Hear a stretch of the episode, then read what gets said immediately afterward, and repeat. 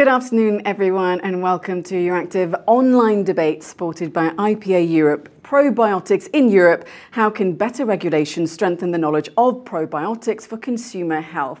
As always, first things first, if you want to get involved with our discussion, send in your comments and your questions into our Slido chat page. You can also scan the QR code. And if you are going to use any hashtags to tweet about us on social media, use the hashtag probiotics, of course. Okay, so probiotics, what are they then? Well, essentially, they're what we like to call good bacteria or live microorganisms that are believed to help maintain or restore good gut health and boost our immunity. Now, when our guts become unbalanced with bad or harmful bacteria, that imbalance can cause health problems, particularly the kind of health problems that no one really wants to talk about, the gastrointestinal issues. Right, so probiotics can be found in foods as well, such as yogurt, kefir, and if you're like me, and you do love things like pickled onions and gherkins, hey, don't be judgy because guess what? Fermented vegetables are a great source of probiotics. They can also be taken as a supplement, and this is where the crux of the problem lies. In the UK, in the US, and of course here in the EU, probiotics are classed as supplements and not as drugs. So, as food rather than as medicine, they don't then go through the same sort of rigorous testing. For the consumer, it can mean that they possibly can't be sure that the product that they're buying contains the bacteria that it claims to have, and if that bacteria that they claim to have in it um, can survive the journey to our guts and give us that health boost that we've been searching for. Another EU caveat is that supplements claiming to be probiotics can't be sold in the EU, as use of the term probiotic is considered to be an unauthorized health claim and was banned since 2007. According to the Commission, the term could be misleading to consumers unless it can be scientifically substantiated. But with the overall market of probiotic food, so your yogurts, your dairy based drinks, your food supplements, and sour milk, being valued at a staggering 9.5 billion euros, does that give regulators 9.5 billion reasons to regulate this market better? Especially if they want to protect the consumer and, of course, help us all have healthy guts. Well, let's ask our experts then. Joining us this afternoon um, for this um, panel on probiotics, we have Lasse Hamilton Heidemann. He's member of Fit for Future platform and member of the Dutch Chamber of Commerce. Welcome to you. We have Danai Spentsou, who is the accredited parliamentary assistant to MEP Stelios Kimpopoulos uh, at the European Parliament. Sadly, the MEP couldn't attend, and I apologise if I did um, mispronounce the name there as well. Um, next, we also have Naomi Venlet. Um, she's a scientific project manager at ILSI Europe, the International Life Sciences Institute Europe. Um, and then finally, we have Espen Laulund, who's the chair of the International Probiotic Association Europe, IPA. Okay, well, welcome to all of you. And I think lots of people will be looking um, very much forward to discussing um, probiotics and listening to our debate debate. So without further ado, let me now hand it over to all of you to introduce yourselves. Um, and let's start with Lasse first. Yes, so my name is uh, Lasse Hamilton Heidemann. I'm in fact from the Danish Chamber of Commerce, but nonetheless, I'm a senior director for uh, EU and international affairs. I'm also a member of the Fit for the Future platform, which is my reason to be here today. I am unfortunately not an expert in probiotics, but I have worked uh, quite extensively with the uh, Fit for the Future platform in terms of giving an opinion on biosolutions. And this is basically why we're here, or I am here today.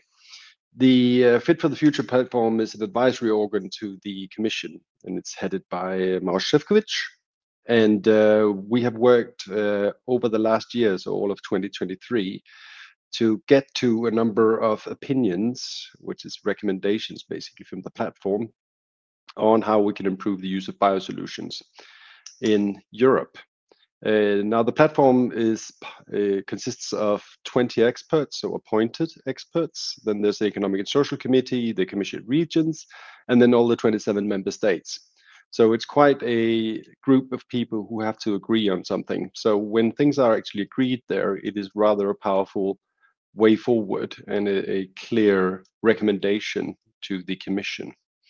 Uh, in the report, which I would advise everyone to go have a look at at the website, um, the, there is a suggestion, it's number eight, which uh, deals directly with the use of probiotics. And uh, we have started out with quite a, let's say, a fresher text, but uh, now have come to the compromise with all the interests that were involved. Basically says that there should be a dialogue around how probiotics is used in the member states because we see a fragmentation of how it's used in the different member states and it serves neither the businesses nor the consumers to have unclear information about what is actually in their products. And the current situation is that in some places probiotics can de facto be used as a phrase. In other member states, it cannot. And even though your doctor or your pharmacist may use the phrase probiotics, that is not actually what it says on the package when you get it. So we are trying to push forward a broader debate on how these words can be used so that we can get a harmonized system in place that doesn't hurt businesses and at the same time enlightens the consumer in the way that it is supposed to. So I think that was uh, it for my starting statement. Okay, perfect. So harmonized rules and a better dialogue on probiotics. Perfect. Um, just to an important caveat um, for everyone who is, of course, watching.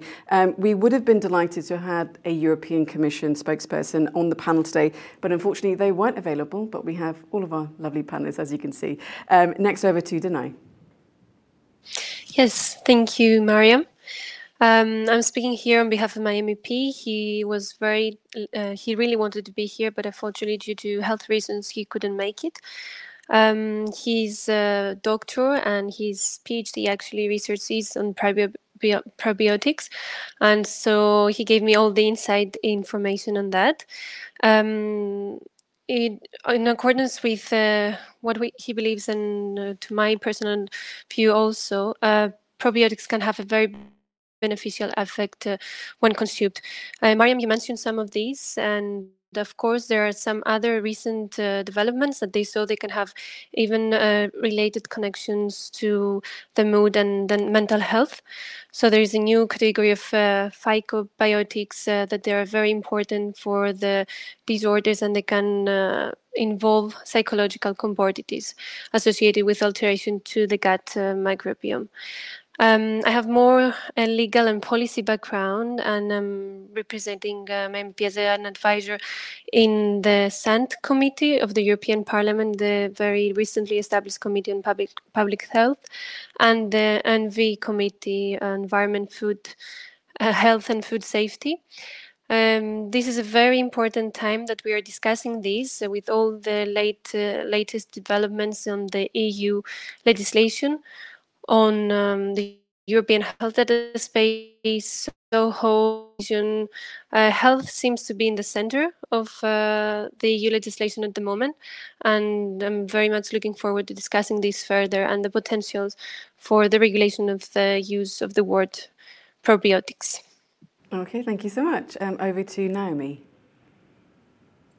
Yes, thank you, uh, Miriam. Thanks for the introduction, and uh, it's great to be here at the panel today. Uh, maybe I'll just start briefly with introducing ILSI Europe. I'm not sure if everyone is already familiar with what we do.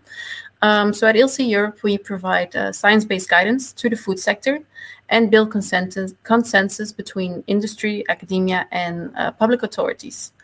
And why do we do that? We do this to advance in the field in food safety, uh, nutrition, and sustainability. And um, like I said, very happy to be here because probiotics have been um, a very interesting topic that's been uh, un- under the debates at ILSI Europe as well.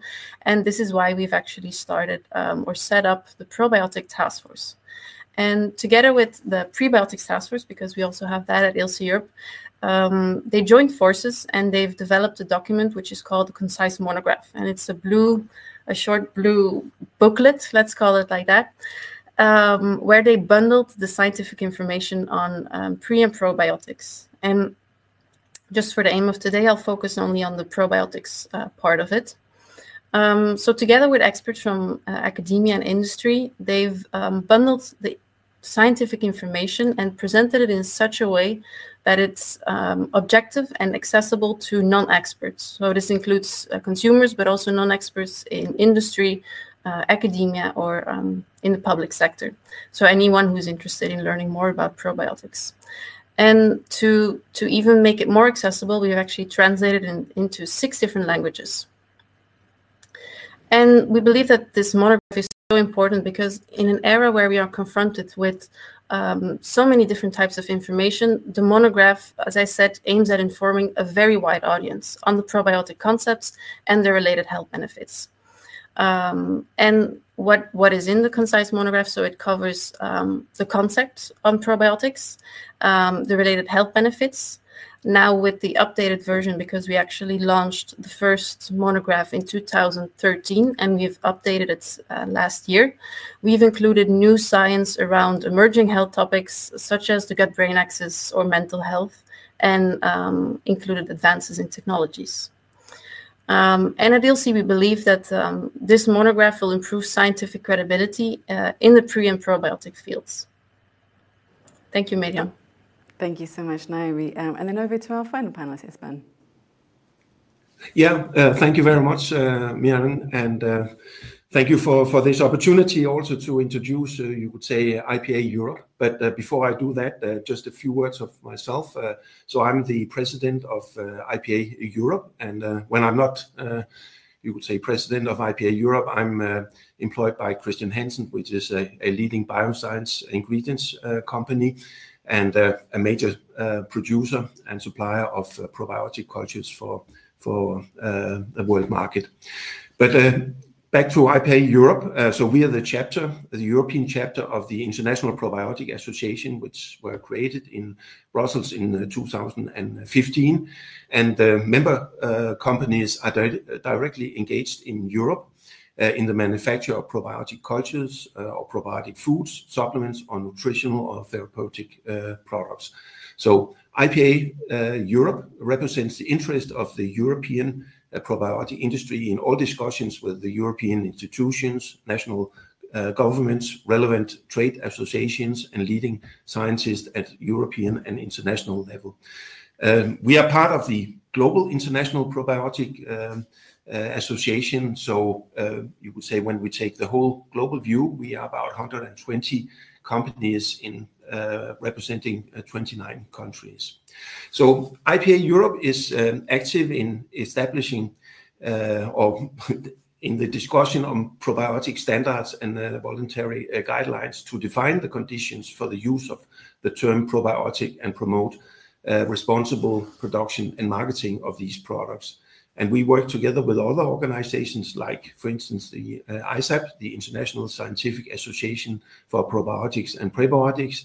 And we developed uh, back in 2018 some conditions for the use of the word probiotic microorganisms to ensure quality products uh, on the market and also to enlighten and inform the uh, consumer.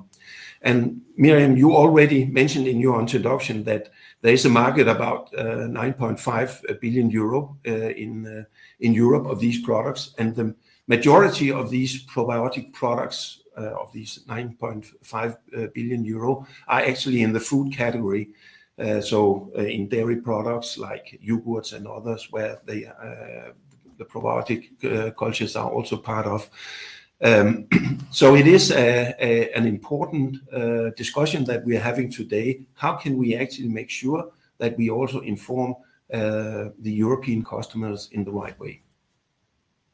So much. And Espen, I'll come to you first then with my first question. You know, if we're talking about the European consumer, um, are probiotic supplements then a fad? You know, what real strategy do they, or what do they provide really when helping to, you know, promote good health, especially to ensure that we have this healthy gut and liver? Talk us through them. Are they a fad? I don't believe so. no, of course. Uh, because I mean, there's a long history about, you know, uh, uh, using uh, microbes or that we have to have um, um, uh, microbial cultures uh, in order to sustain our uh, microflora.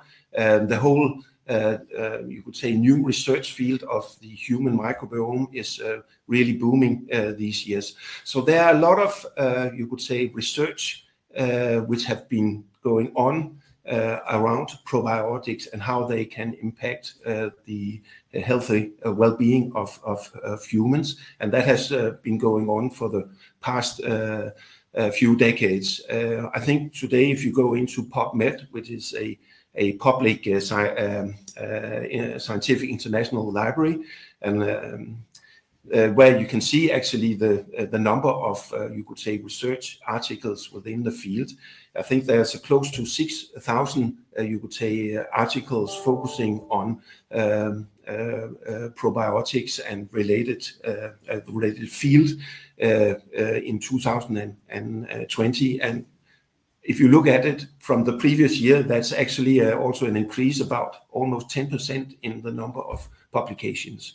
So there is a lot of interest in the scientific field about how probiotics can impact the human health and well-being. And um, it's also very important to stress that the EU Research Uh, foundation or the funding uh, through uh, the EU Horizon um, programs are actually funding a lot of the studies within the probiotic field. So I don't feel that probiotics is a fad. It's there really, you know, a big scientific background behind that. And we just need to make sure that these studies also Um, come to the benefit of the uh, European uh, consumers. Okay, thank you so much. Um, Naomi, then, sticking with the kind of science um, around probiotics then, talk us through, you know, what's really going on in our bodies that probiotics can help so people can really understand it. Yes. So thanks, Miriam.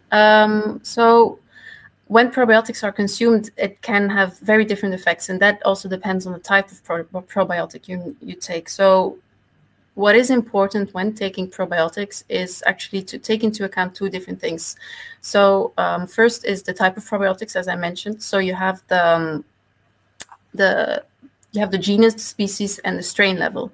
And without the strain level, you can actually not have the right information to what health benefit you're actually looking for. So it is important to always look at that. Um, another thing is the amount of a probiotics also plays a big role on on what exactly um, the health benefits is is going to confer. So it should have the the probiotic should contain the right amount, uh, the the right levels, um, to confer the the health benefit that you're looking uh, towards. So in terms of what then happens into to your body is when you uh, digest a Um, or you take into you if you take a probiotic, um, it interacts with uh, your gut microbiome, and this again can um, produce metabolites, which then again can have a beneficial role on the on the target host, so on uh, human health. Okay. And so does anyone on the panel then take any sort of probiotic supplements, or food itself, things like yogurt, etc. Or someone also likes pickled onions like I do? Um, Danai, I think you mentioned earlier that that you're you're a fan of taking a supplement. Yes, that's correct. Uh, I'm currently taking some supplements because I was doing an antibiotic, and usually they recommend, and it's better to take it. But I'm also coming from Greece, and I very much enjoy having uh, yogurt with probiotics. Uh, it's not whether it is mentioned or not, but uh, it's always good for the health, and I very much enjoy all the vegetables that uh, can provide it. So I find it very beneficial uh, to include it in your health, but it's important what Naomi mentioned before, that there are different types and quantities. So each one of us should have the necessary guidance and information on what is best for our health and our immune system. So we have different needs, and we need then different types of um, probiotics, and it's the same with vitamins and every other uh, supplement that we might take. Uh, we take it for a specific reason, so it's good that we take it only when it's absolutely necessary, and we know what exactly we need. Now, lots of people, of course, take all kinds of supplements, but specifically, you know, with probiotics, there's, you know, as we were, you know, this debate is all about, there's such an issue with using the word probiotic, um, and there's an issue with the regulation as a whole. Um, but for example, the World Health Organization and the Food and Agriculture Organization, they describe probiotics as live microorganisms that, when administered in adequate amounts, confer a health benefit on the host. So why then is it possible to say that the EU perhaps hasn't caught up on the science surrounding probiotics. What really is the problem with it? Um, Danai, back to you again for the same question. Yes, thank you. It seems uh, it is true that some most of the times uh, we lag behind the third countries like US or UK, other countries, on these scientific uh, advancements, and this has not only been the case in probiotics, but also in other types of uh, clinical trials and scientific evidence. And the thing is that we don't like research or innovation. Is that sometimes we do have a lot of bureaucracy, and uh, this is part of our job. Uh, we try to make everything be legal and ethical and uh, follow the right procedure. And sometimes we put some extra burden um, on ourselves.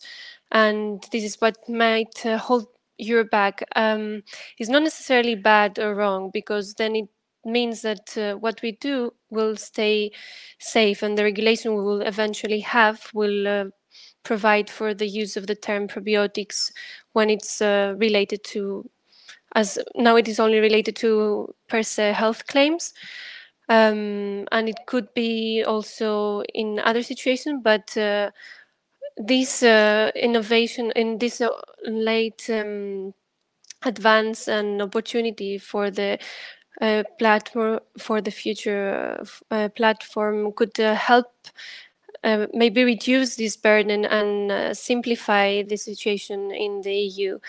Um, how it can work, but in my opinion, it's also important not to have also a regulation or a labeling, but to provide a broader health literacy through public hearings, uh, raising uh, awareness. This is also very important. Okay, um, and also, you know, for our viewers who are following along this debate, you know, let us know in Slido um, if, for example, you are taking probiotics, and of course, you have any questions um, for our panelists. Lasse, coming to you then. Um, if probiotics, you know, are labelled as health claims, why hasn't um, you know, the science surrounding probiotics for you moved on in the EU? Well, that is actually a really good question. I mean, we when we did the report, we looked across all the member states to see what actually happened, how the phrases were used, and how the terms were allowed in some jurisdictions and, and not in others. And it, it turns out that there's actually pretty broad fragmentation. So if there were just one answer, then I guess, and, and the legislation was sufficiently clear, then we would in fact have a one way of doing it. So the angle that we've come at it for, not being specialist in probiotics, is basically an internal market uh, angle. So we want the internal market to function. We don't want there to be fragmentation internally, and we want the claims to be credible and uniform across so that everyone knows what we're dealing with. We create a level playing field for the businesses, and the consumers can be sure that what they are told is in fact correct. And right now, it appears to be all over the place. As far as I've known, and what says in the report is that there are the three countries or six in practice that allows it for non-specific health claims. There's seven countries who sort of ban it more or less outright, and uh, it it creates a, a, strange fragmentation for which there appear to be no good reason other than uh, the legislation is unclear and the member states are running in different directions in terms of their interpretation. So, given all of this fragmentation, then, Espen, um, if the needle isn't moving on regulating them, even though perhaps the conversation is and there's a consumer interest in them, why have this conversation today then? What's changed? What what innovation is out there? Talk to us through it. Yeah, well, I think I mean you have to go back to uh, uh, the regulation uh, 1924 uh, uh, from 2006 on nutrition and health claim, and especially also the guidance that they put forward in 2007, which mentioned contain probiotic as an example of a health claim. So, um, I mean, this is a 16-year-old, uh, you could say, regulation and uh, even a guidance uh, that is 16 years old. So things have moved in the world that we're living today, and especially if you look outside Europe, um, I'll come back to Europe afterwards, but if you look outside Europe, I mean, in Canada, Argentina, Brazil, India, Uh, Canada, uh, Canada I mentioned already, uh, they have defined the rules to clarify the probiotic category. So, um, to give the possibility to EU companies to play at a level playing field, as mentioned by Lasse, in EU and outside, I mean, we have to, you know, make sure that we have the same modus operandi. Um, so, um, that has also had the consequence, as also mentioned by Lasse before, that uh, the term has been accepted in and used in certain uh, member states. Um, uh, we have, I mean, since 2013, that there are Italian guidelines, there are new guidelines in Spain. There are some countries that have opened up for supplements, but not for foods, like in Denmark and and other uh, countries, and so on.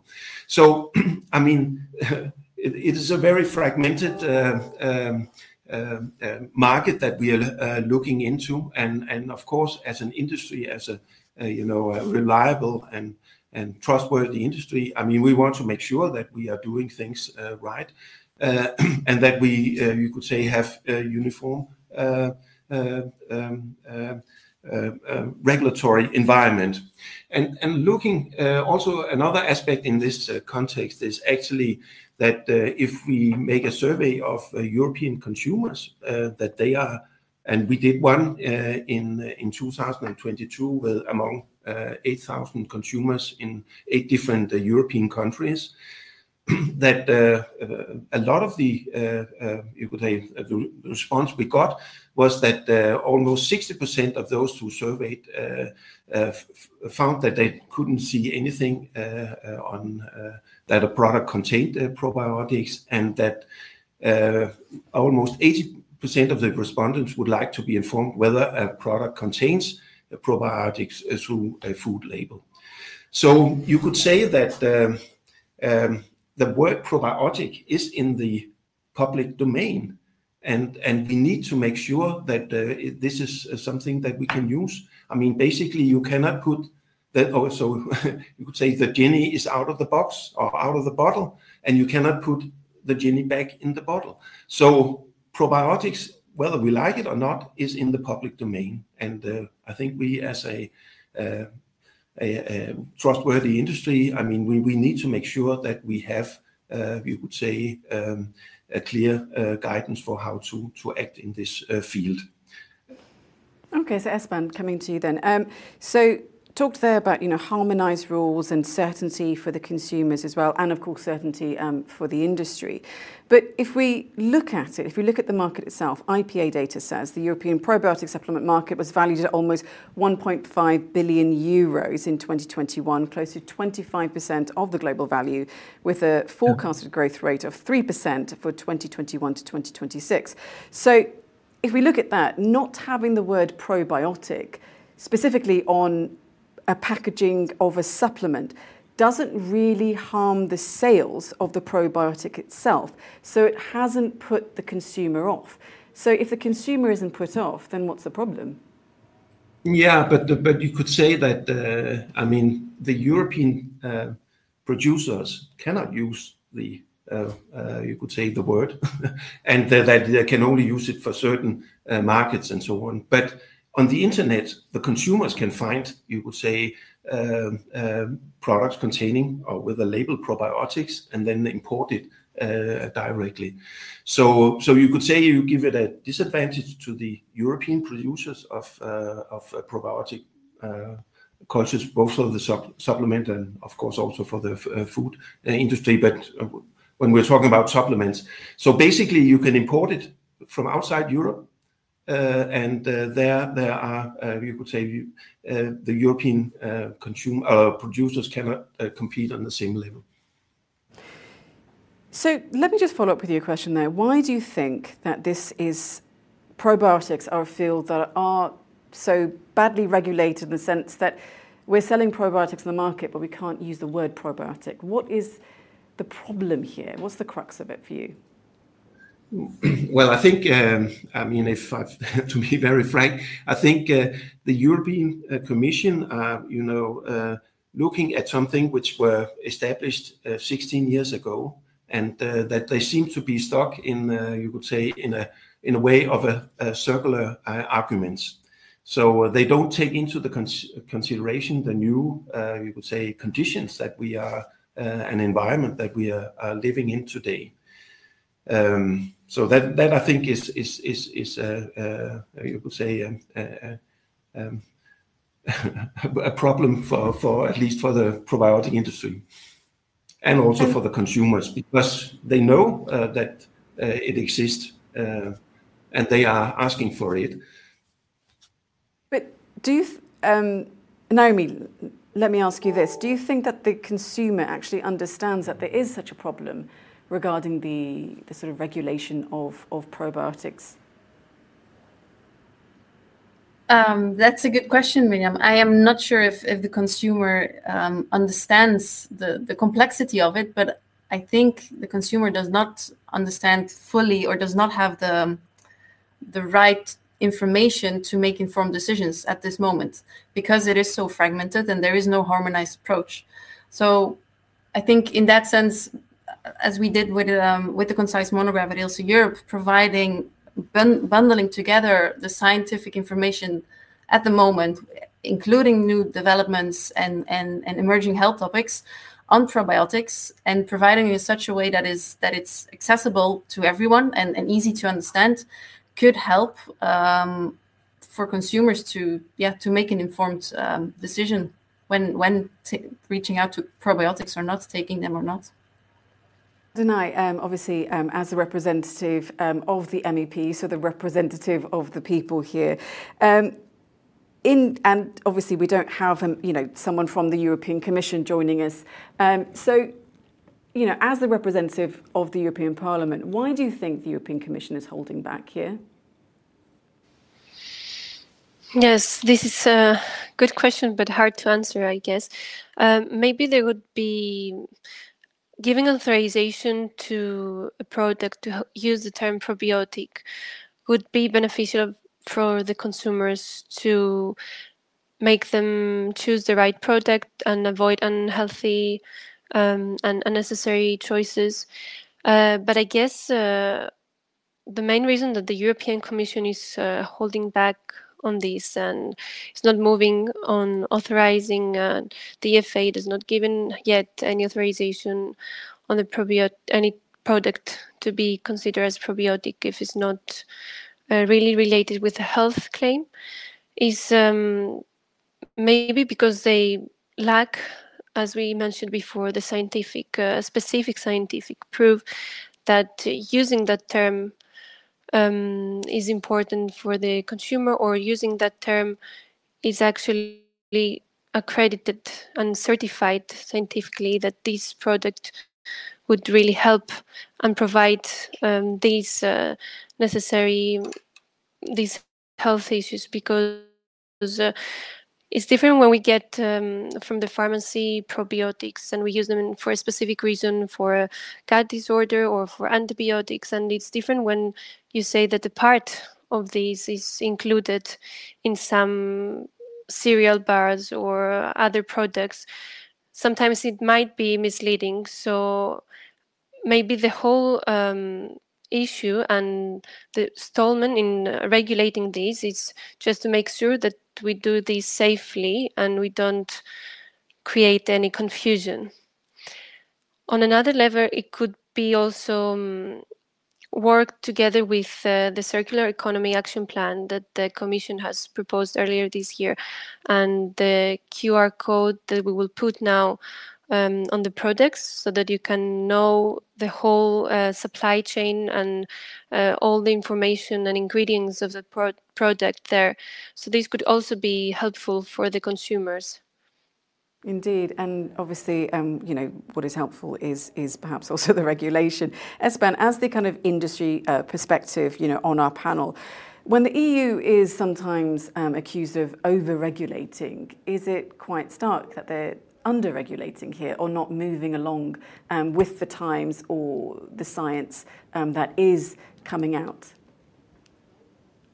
Well, first of all, I mean, it is so that the food business operators are responsible for the products they put on the market. So of course, it has to be, you know, reliable things that we put on the market.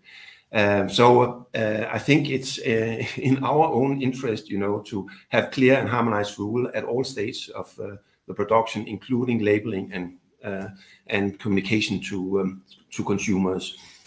Um, and we have, of course, also another, you could say, regulation in the EU, this food information to consumers, which states that it is, you know, Um, um, very um, uh, well, it's mandatory to provide clear and understandable information uh, to the consumer about uh, food, about the food on labels and other communication. And I don't think that is, you know, we're not in that position today to really inform the consumers about, you would say, that these products contain probiotics. And in this context, no, no, but it's also in this context that if you look on other, uh, you would say, um, um, categories like fibers and so on and vitamins and so on, you you are able to put that as a, as a you know, a general uh, denomination on products that they contain fibers and so on. And we just find it uh, difficult, you know, that why there's this distinction between those categories. Okay, so could we also say perhaps that, you know, um, the European Commission is perhaps looking at this as even though health is an EU competence, um, they believe that it's a derogation for member states to sort out their own rules? Um, and I'll give that to mm-hmm. Lasse. Well, that appears to be the outcome, at least. I'm not sure that was the original intention. Uh, when we spoke to the Commission during the development of the opinion, uh, it was their sort of starting statement, at least, that the rules were clear and there was no legislative reason for the fragmentation, which is a bit of an interesting argument since every member state appears to be doing it differently. So um, yes, I think to some extent, uh, the sort of lack of clarity in the rules has at least resulted in fragmentation, but that might be a good reason for the Commission to then pick it up and uh, create some more harmonized way forward for this. And also, just as an aside, there is a general rule in terms of consumer information that is given, that is the the Unfair Commercial Practices Directive, Article 5, that says you cannot mislead the consumers. So it is, as a general rule and always in any field, illegal to mislead the consumers knowingly. Indeed. Um, I think earlier you were bringing up the example of Spain. Um, I was actually looking at Italy, let's say, and it, their market, um, it's the third largest market allegedly in the world with over 560 million euros of sales of probiotic supplements um, in 2021, and their forecasted growth is 5% um, up until the period 2026.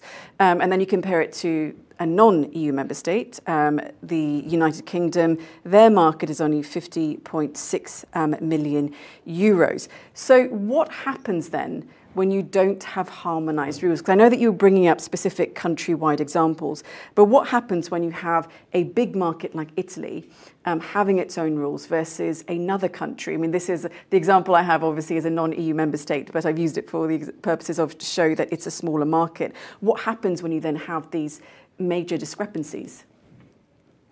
Well, the challenge is, as with anything internally in the internal market, if you have to relabel, if you have to change your product, then it's cost and it it uh, hinders the spread of what should be one big integrated market. If you have something in one member state, it should, as a concept, be legal in the next member state. Otherwise, we get fragmentation and there is, in fact, no real internal market. So it's just practical cost and lack of accessibility for these products in member states when the fragmentation happens because you'd have to relabel or you'd have to redo Uh, your product to make sure that you can sell it somewhere else. In principle, the mutual recognition would apply, but it's not used in this field, uh, at least not effectively. And so, Espen, um, following up um, that sort of question with you as well, what discrepancies or problems have you seen um, cross borders or in various member states? Well, I think it is just related to what Lasse just mentioned, that uh, I mean, uh, it uh, increases the cost of, you would say, the producers of these products. And it's also against, you could say, the whole idea about the common market, the single market we have in EU, that we are not, you know, in a position to have the same, uh, you could say, regulatory framework in the different countries. So, um, so I would agree to what what Lasse was saying just before. Yeah. Okay. So as I said, we don't have anyone from the commission on our panel. So in lieu of them being here, um, what advice do you guys, as panelists, have for the European um, Commission in trying to regulate probiotics? What should be part of their framework? And I'll go around the panel. So Lasse, starting with you first. All right. So the recommendation that we came out, which is, uh, yeah, as I said, the suggestion eight, is to uh, to start a debate about how probiotics is used and to create a harmonized way forward so that we agree how things should be done, and then we do it in the same way so we can get the integration in the internal market that everyone wants. It'll be better for the consumers. It will create a level playing field amongst the businesses. I'm sure that the safety and security and the trustworthiness of the information would also improve. So we see that as a way forward, and that is, in fact, what the the recommendation says. Okay. Danai, your thoughts for the European Commission? Yes, I would uh, agree with Lars, and I would also add that uh, it would be quite beneficial to see the best practices and uh, that they're being used now in the member states and to see what could be most uh, applicable to the majority of the consumers, and then maybe even suggest some guidelines uh, before moving on a specific regulation. Naomi? Agreeing with Lasse and Danai, of course, but uh, maybe also looking from a more scientific perspective, is taking also into account the vast amount of scientific evidence there is. Um, I think it was Espen who mentioned that only last year, more than 5,000 new publications came up in one year on probiotics. And then again, as I mentioned, um, what is important when setting up such a regulatory framework around probiotics is looking at the type of probiotics because not every type um, has the same health benefits. And then again, the amounts. And then with the amounts, um, there should also be a guarantee that it can can contain this this amount for for the end of shelf life of the of the probiotic product. Yeah. And if I should also come with some recommendation for the commission is that, I mean, based on, um, you could say, uh, that their the the foundation of their position is still, uh, you know, 16 years old. I mean, they they have to revise uh, the position. And that's what I would very much urge them to to to consider. And especially in in the light that, I mean, the word probiotics is in the public domain and consumers recognize it. So we need to come up with some reliable, uniform uh, definitions in uh, uh, Europe because that's what the consumers are looking for. IPA Europe have proposed together with ISAPP, as I mentioned in my introductory statement, some guidance for that this is not just, you know, Uh, unreliable uh, definitions of probiotics, but some very concrete, uh, you would say, definitions of when is a strain probiotic and so on.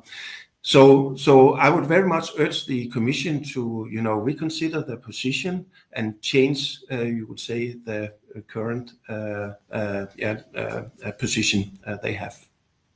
Okay. We know that Danai has to leave. So I'll ask you one last question um, before you have to leave us and any sort of final thoughts um, you want to add on the back of that as well.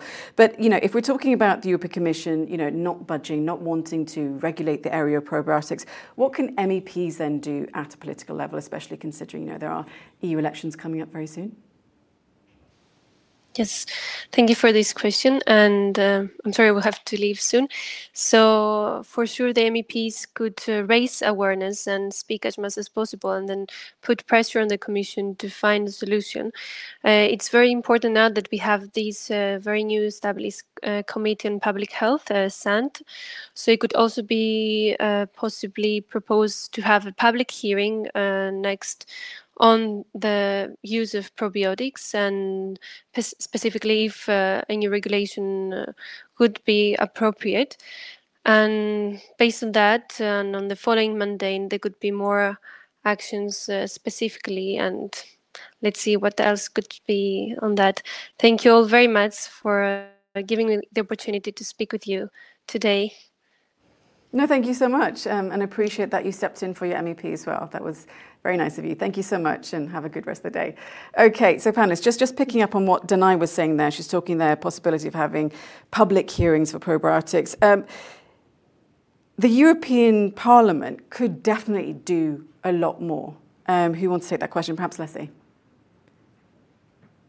Yes, I mean, as a basic um, as a basic rule, it's the Commission who has to propose changes of the rules, but the Parliament can obviously push through agendas and do own initiatives reports, questions for the for the Commission, and so on. So that would be very attractive if the Parliament would uh, take an interest in this and and try and, and push the issue forward. We need to have that dialogue so we can get to a better place. Uh, and uh, anything that the Parliament can do to try and push that forward would be interesting. And then we have an election in 24, and there will be approval of new uh, commissioners, so the parliamentarians can ask them there as well. Exactly. But why do you think, just to follow up with you there, why do you think, um, you know, we've talked about the European Commission, um, we've talked about, you know, what the European Parliament can do why is it that you know the European Parliament they're the voice or the spokesperson of the people, um, and obviously health is such an important issue for everyone. Um, why do you think they're not acutely aware um, or trying to push this forward to try to get better sort of regulation or legislation so you know the people that they're representing are better protected or better informed? Mm, there appears to be some sensitivity in the system as well. We are not um, I mean, there is amongst especially the consumer associations and so on quite some apprehension against using probiotics. This came out clearly as well as we were negotiating the opinion. I mean, the, the starting point was that they wanted it removed entirely. Uh, so we, had a good exchange with them and we found a reasonable compromise. But it, it is there's quite a lot of sensitivity in the in the system as well and uh, I think that is also reflected in Parliament that they feel a bit unsure. They feel it might be misleading to consumers. Uh, they expect different health benefits than the ones that are on offer, or it, it is considered sort of more of a health claim than a general claim. So I think there's some sensitivity in the system that we need to have a dialogue around uh, to to be able to move forward. And Naomi, your thoughts then on uh, increasing the dialogue, especially you know from the people's representative? Um, yeah, maybe picking up on on uh, what uh, Lasse just finally mentioned. Um, also, the question if, if probiotics, if I understand correctly, is it is it is it a fad then, or or is is it not uh, agreed upon all organizations that that probiotics um, are working or, or are safe? Maybe, um, maybe to to catch up on that is that probiotics are such as any uh, other dietary intervention there's many factors that determine um, if they work or not. So um, that can be the individual diet of every person. That can be uh, your own gut microbiota composition uh, it can be medication. So it's a very complex um, discussion uh, which doesn't make it easy um, but then again if if if this one because there's so many probiotics so if one is not working it means that maybe another one might for you and then, um, if looking again at the scientific evidence for the general public, um, for most of the people, it is considered safe. Although, of course, with, with some groups of, of the population, such as um, elderly infants or, or people with serious diseases or, or um, immune disorders, they should first consult their doctor um, when taking probiotics. So just to follow up with you there, Naomi, um, you know, you've spoken about different types of probiotics for different kinds of health problems. Um, some, you know, obviously lesser health issues. Um, someone just perhaps trying to have you know good gut health versus someone who might have a more serious health issue. Um, beyond this sort of regulatory you know conundrum that probiotics finds itself in, what sort of information or studies can you know associations like yourself do to help people understand? What information can you put out there for people to understand better the type of probiotic they perhaps could be using for themselves and to you know help regulate their health better? Yeah, yeah. So I'm happy you you asked that question, Mariam, and I'll, I'll like to link it again back to our, our monograph. I think that's one of our most valuable pieces because it it it, on, it does not only address the scientific community, but it's it's written in such a way again that it addresses consumers. But I think more importantly, not only consumers, also non-experts from from from the fields, from from uh, from industry, from academia, and and then maybe people from from the commissions or public authorities. Um, so apart from that, um, at ILSI Europe, once we have, um, so within the task force, we have, of course, other activities ongoing on investigating um, the effects of probiotics linked to, to, specific health benefits. We always try to, um, to develop maybe a, a, more accessible document summarizing the work um, to, to ensure that, that the, the information is, is passed on to in, a, in an accessible way, again, to, to a broader audience. And, and um, um, you know, as um, the, you know the, the, chair, the president of um, the Probiotic Association Europe, what advice can you give then to consumers um, when they're looking at the range of probiotics and trying to understand, you know, whether the I think it's three thousand or six thousand or eight thousand microorganisms that that are in these um, pills that they potentially could take. What should they be looking out for or trying to achieve by taking a supplement? Well, I would like just to piggyback on a little what Naomi said. Um, I mean, first of all, um, I mean, there are a lot of different, uh, you could say, um, uh, areas that probiotics or uh, can remedy vis-à-vis the, the, the health and well-being of, of individual uh, persons and so on. So, um, I mean, of course, it's it's very uh, good that we have a broad spectrum of uh, different products uh, on the market uh, with you know different target. Uh, um, say functions and so on, but I would also like to to stress that I mean, the whole uh, probiotic industry are working very closely uh, together with uh, universities, research institutions, also organizations like ILSI and ISAPP, as I've mentioned before, uh, to make sure that uh, uh, you could say the studies that are presented by reliable probiotic producers are, you could say, trustworthy and that uh, uh, also can, uh, you know, uh, sustain in the products that we are presenting uh, to the market. Um, so, uh, of course, I mean, the broad spectrum of different um, microorganisms and strains, you know, will then have to fit, you could say, to the condition that a particular person would like to take. Uh, so I'm very pleased that we have this broad, uh, you could say, range of products within this category. But are there specific terminology used, um, obviously in the labeling of these products, um, Espen, that the consumer can look out for? I don't want to try to yeah, pronounce those. I'm sure you can do it much better than I can. Yeah, yeah, no, no, but you have to uh, to to think if if there are you know specific things and you want to have a, a real health claim, I mean, you have to get it through EFSA, which we fully recognize is the way uh, to move uh, forward. And of course, that uh, requires, um, you know, studies also according to this um, nutrition and health claim about, you know, um, we have to test it in a, a, general healthy population, and it has to be done according to the highest scientific standard. And I think that's also what we are all uh, you could say reliable uh, probiotic uh, producers are trying to do. so I hope that answered your question. Maybe. Indeed, um, and um, Lasse, coming back to you then. Um, there's so much, you know, we've spoken about obviously the producers and for them wanting to have, you know, rules and for their industry to be regulated.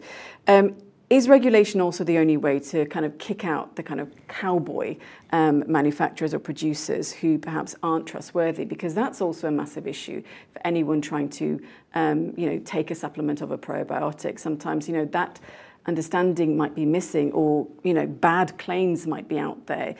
Is that an issue? I think it is. Uh, I, I, think it is, and the, the as with everything else, the the problem is that rogue traders have can have in some cases, if the rules are unclear, free reign to do things, or they don't simply simply don't follow the rules and just do it anyways. Uh, to the disadvantage and the unleavened playing field for the businesses who are actually trying their best to uphold the law uh, and and follow the rules to the best of their ability. So it's bad for the reputable businesses who are trying to do what they can to uphold the rules, and it's bad for the consumers who end up with products that are maybe inefficient or maybe even worse. So it seems like a bad situation overall. The the problem with rogue traders is obviously they're quite hard to get at because they are rogue, so they will claim whatever they want. So there needs to be some real enforcement to make sure that that doesn't happen. Indeed, and it's and it's quite interesting. You know, um, the you know the EU as a whole is. Is, is, is takes labeling very seriously, but it seems in this area a little bit less so, which is quite ironic. Um, Naomi, um, you've mentioned your monograph, your scientific monograph, a few times. Um, how could data help to perhaps create a scientifically accepted definition of probiotics that is accepted um, by regulators, industry, and then also um, understood by consumers? Because I think data is something we haven't, you know, touched upon just quite yet. So, I'm um, sorry, Miriam, just to clarify, you mean the scientific data that, that's already here? Yes. Or, yeah. Yes. Okay. Well, um, I know that in 2001 it was the was it yeah i think the it was who and fao that um, first formulated um, a definition on probiotics and this was updated by ISAPP um, a few years after that so from a scientific perspective i i think that there is already quite a, a clear consensus on what exactly a probiotic is so live microorganisms that, um, when administered in, in um, adequate amounts, can confer a, a, health benefit on, on humans. So in that sense, I think this is this is a, already a, a, nice uh, guideline also for for regulators to to as a starting point to um, for for a definition for yeah. Okay. Well, let's um, come to some audience questions then. Um, we have a question from Dr. Luma who says, "Do we expect to use a probiotic treatment?" as drugs for the near future. Um, perhaps, Naomi, you could take that one. So, could probiotics be seen as a drug for the future rather than a food supplement? Um, that's an interesting question. Um, I think there's there's two sides of it because probiotics can be taken for two different reasons. Um, and one hand, you can take it to more support your health, so it can more have a supportive function. Uh, let's say you're going on a, a, trip and you know that your uh, dietary habits will change, so you know that this will affect your your bowel uh, movements, and you you want to sustain your normal uh, bodily functions. So in that sense, it has more of a supportive role and uh, maybe not necessarily um, seen as a drug and, and is more part of a, of a balanced diet. Uh, at the other hand, there is a lot of scientific evidence also showing that um, probiotics can have an impact on on a lot of um, um, diseases. So this can can go from um, uh, the effect on irritable, irritable bowel syndrome, um, but also looking at more new, more emerging topics such as, as um, the gut-brain axis and the link to to mental health. So in that sense, I think there, there might be opportunities. Indeed. Um, you brought up IBS. Um, so for someone that perhaps has IBS, um, I know some people might not want to admit to having, um, you know, these, these kind of issues. They, there's some, but is a probiotic then a good investment for their health? Yeah. So I am not the expert in, in IBS, and I'm sure um, no. our experts at, at uh, ILSI Europe, the ones that we're working on for, with uh, from industry and academia, we're really happy to take. Uh, that question in more detail, but uh, I know that um, at least with one of our activities right now, there's um, an expert group looking into um, the effect on, on IBS, but also many other uh, um, gastric GI infections and, and, and diseases. So um, no, I'm, I'm happy to take on that question maybe when when with the with the experts as well. Indeed. Um, I'll give this question from Marilia for you. Um, they say following the WHO definition does indicate host and not consumer or patient.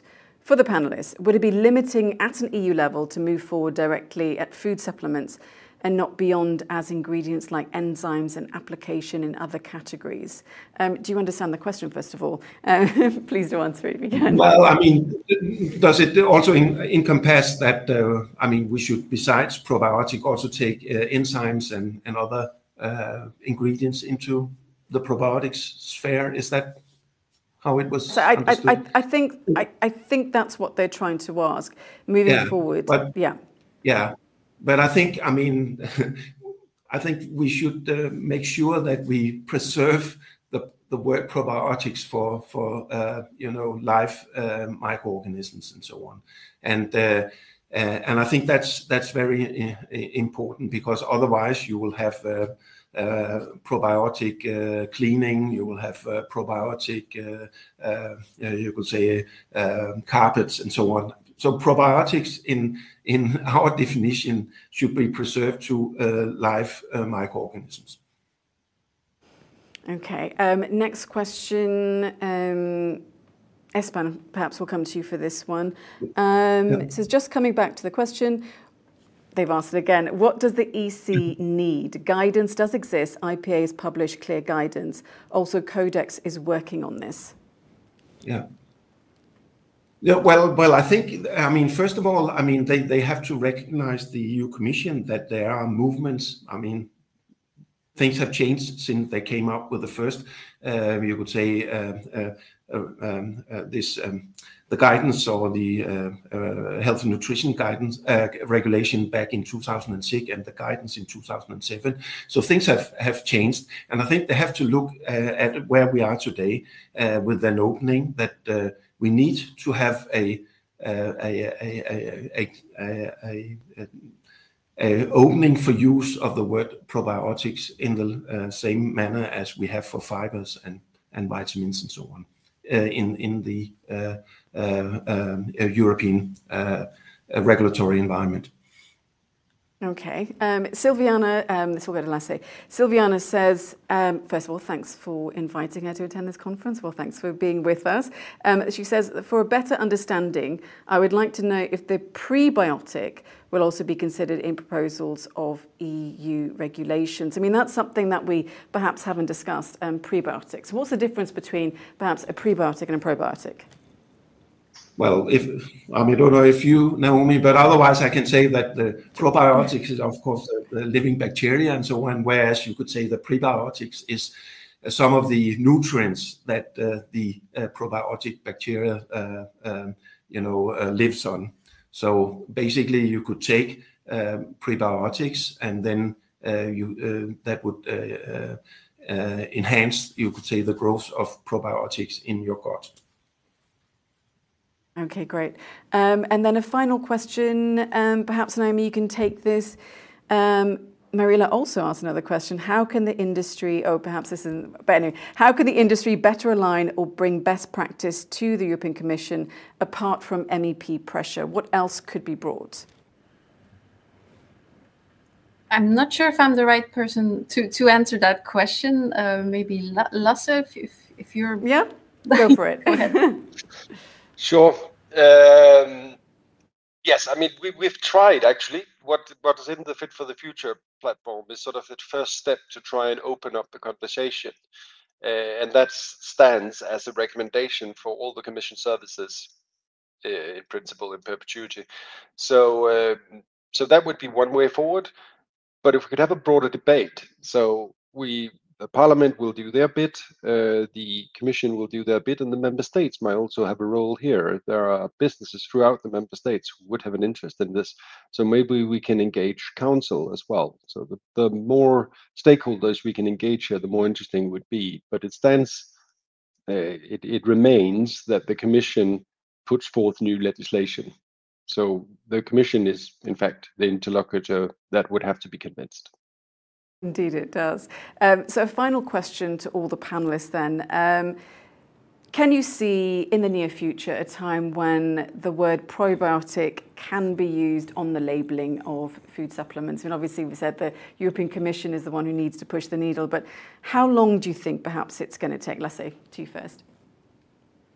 Well, let's. Uh, I'll take the optimistic view and say, just on the other hand, on the other side of this commission period, then we can start.